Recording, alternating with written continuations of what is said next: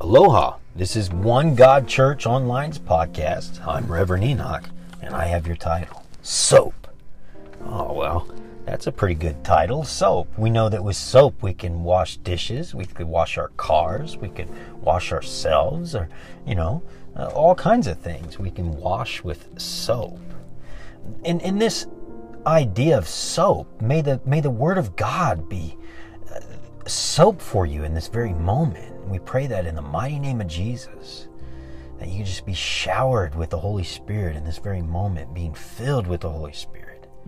The indwelling of the Holy Spirit, may you be gifted by God and touched right now. May your eyes be open, may your ears be open to hear and see the Word of God in action.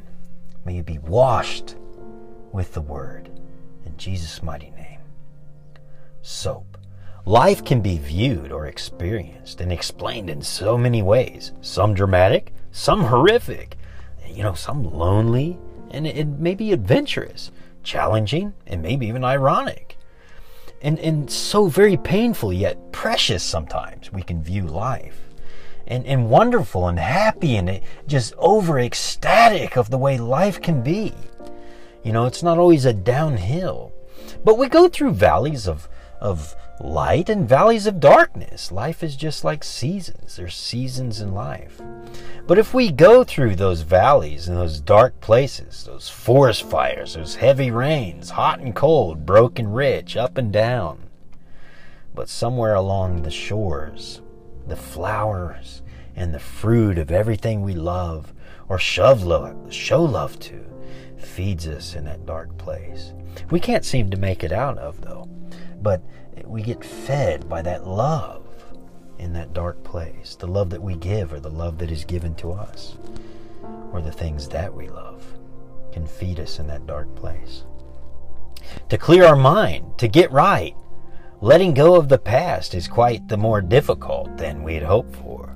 We've been we have been carrying a plethora of generational guilt and regret pains and scars and curses cut from uh, scenes and scenarios and pictures, places, and events in our life and our ancestors' lives that have left uh, some of us uh, spiritually and physically numb.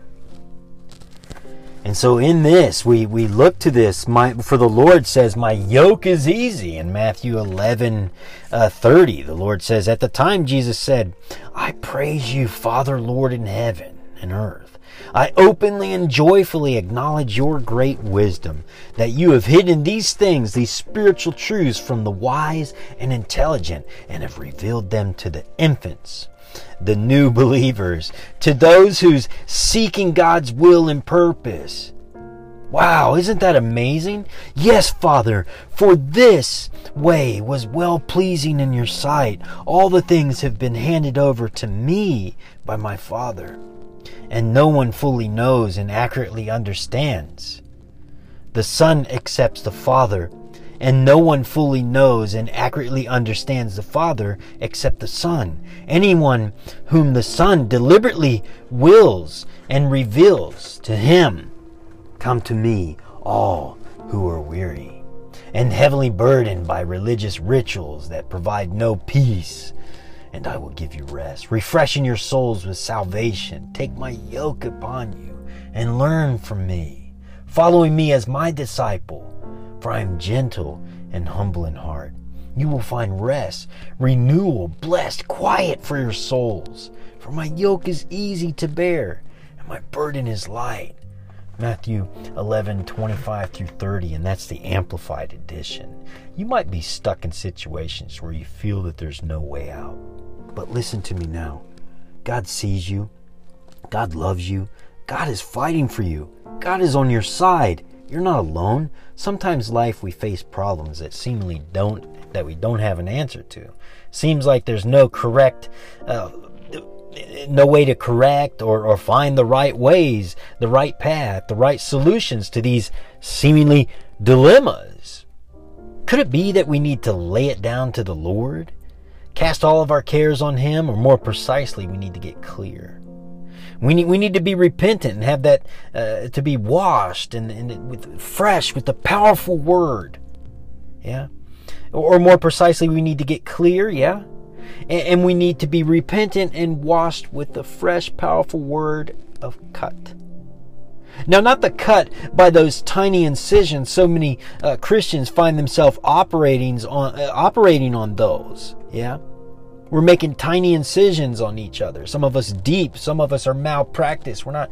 We're not being the Christian that we need to be. We're out here chopping people up and cutting on them, operating on their lives with the Word of God that we may be have taken out of context or misunderstand or just still a child and need to grow in. And it's okay because God is there for you to wash all that away, to get clear. Use that soap. You know, not not like that. You know. And and and and, and the thing is is that we're cutting and we're operating on people that we love or or, or could love or have love for.